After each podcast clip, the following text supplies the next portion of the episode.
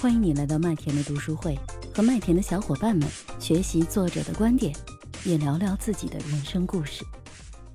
我是国英，今天呢，我跟大家分享的是你的顾客需要一个好故事。那我们这本书它的核心价值点都是围绕着几个部分。第一个，它是手把手的给了我们方法步骤，来教我们怎么打造我们的品牌故事。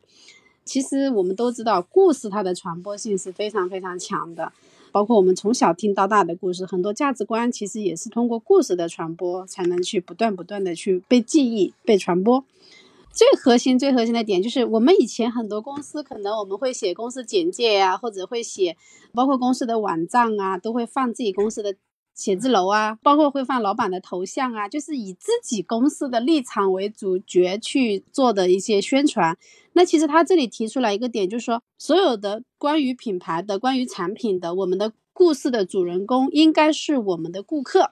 而不是我们品牌的本身的这个部分。所以我觉得这本书听懂了、用好了，其实是可以帮我们赚更多钱的一本书，它是一个非常非常实用的一本工具书来的哦。整本书的话是分了三个部分，第一个部分是拆解了一下，就是为什么现在市场上很多的广告行业不是有句话说，我知道我的广告费可能浪费了一半，但是永远不知道浪费的是哪一半。其实这本书这句话之前在流量词里面那个杨飞他也有讲到。那这里呢，他就做了一些拆解。如果说我们在这个故事里面，我们要去做一些优化和失败的原因是什么？第一个，其实他提到的就是，我们的两种错误。第一个就是说，没有去聚焦我们客户的核心需求。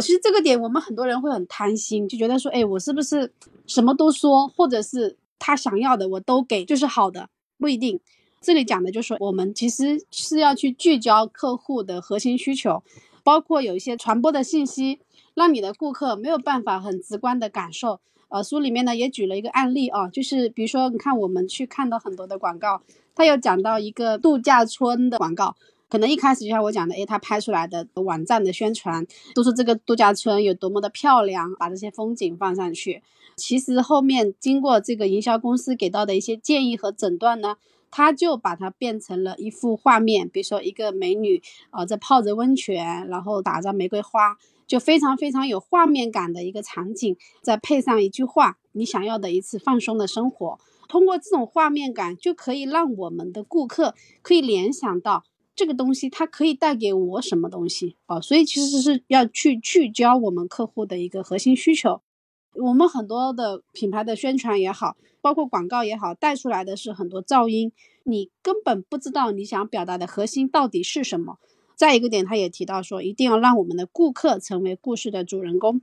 那这里呢，他给出来一个叫 SB7 的一个脚本，就是这个故事里面的7个维度是必须要具备的。 SB7这个框架其实是整本书里面非常非常核心的一个工具，那待会我也会做一个比较详细的一个拆解吧。那还有一个点就是说，他有提到就是说，我们的故事听完了，我们讲出去也好，如果它叫都囊测试，就是让我们的顾客听完你之后，他能不能够去明白说你到底提供的是什么，你提供的这个东西怎么样让我的生活变得更好，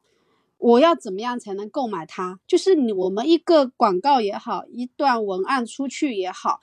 或者是一个宣传片出去也好，能不能让你的顾客在短时间内去抓住这3条关键的信息。如果是能够抓到的话，那这个一定是一个非常非常成功的一个故事。所以这里面就会像我们还是在我们的故事里面要去，首先我们要去明白，因为刚刚也讲到这个，其实关于人的这种被需要、被看见的一些需求点，我们的顾客他到底要什么，我觉得这个是我们首先要去想明白。当然要什么他有很多很多的需求，但是要什么肯定也是要能跟我们的产品、跟我们提供的产品去关联、去结合起来。是谁妨碍了主人公去得到这些东西？这个其实他后面在 SB7 里面也有讲到，就是说我们需要一个反派，那这个反派其实就是我觉得是妨碍他去得到的这样的一个东西。那如果没有得到，他的生活又会怎么样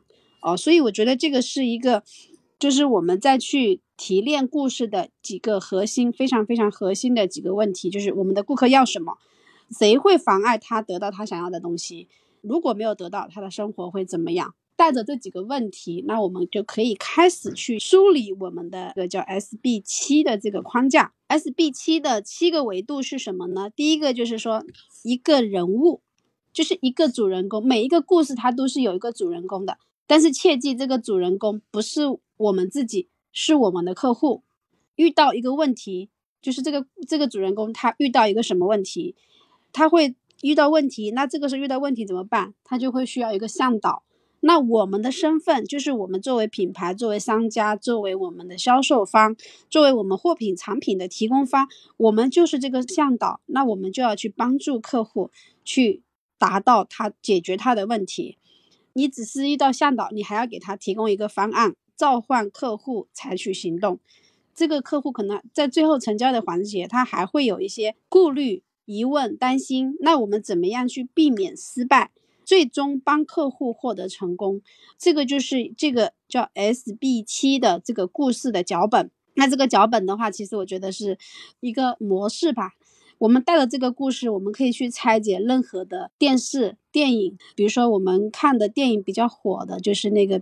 徐峥演的那个《我不是药神》，那这里面他遇到的一个问题，其实我们觉得可以是去套他遇到的问题，就是那个要赚钱，对吧？交不起房租，老婆要离婚，遇到一个问题，对吧？那有了这个问题之后，他的一个向导，可能他的这种心理的价值观的层面也会需要去发生一些的转变。这样子的话，这个故事呢才会更精彩。回头我们可以去做一些电影的拆解，按照这个逻辑去做一个拆解，然后慢慢的，我们可以对这个公式可以理解的更加的透彻。对于说我们来去写我们自己的品牌故事也好，其实我们围绕着点，比如说第一个他讲到的一个人物，那这个人物我们就要去选择他的需求，他到底要什么？我们刚刚讲每一个人他都有他的核心需求，我们要去选中一个我们的产品跟他的需求能够关联起来的一个点，告诉我们的顾客我们能带着他去哪里。就是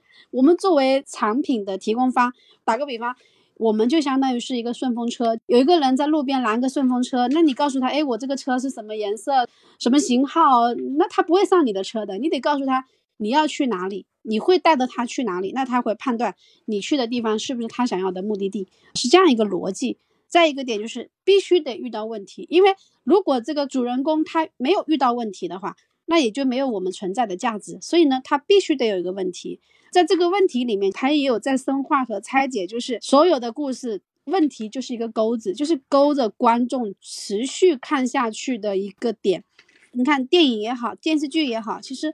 都是有个反派的，对吗？那这个反派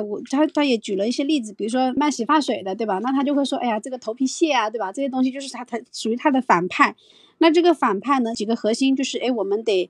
拟人化，就是要有个人格化的一个东西，我们也需要去引起一个共鸣。这里面他有讲到3个问题，他有句话我觉得是很有共鸣的，他说，作为销售方，我们公司给出的方案很多时候会给出一个外部问题的解决方案，而真正打动顾客能够让他去成交去下这个决策购买的时候，其实他是为了解决他的内部问题。更上升一个步骤，就是去到一个哲学问题的一个维度。我是麦田新生，关注我，收听更多的成长话题吧。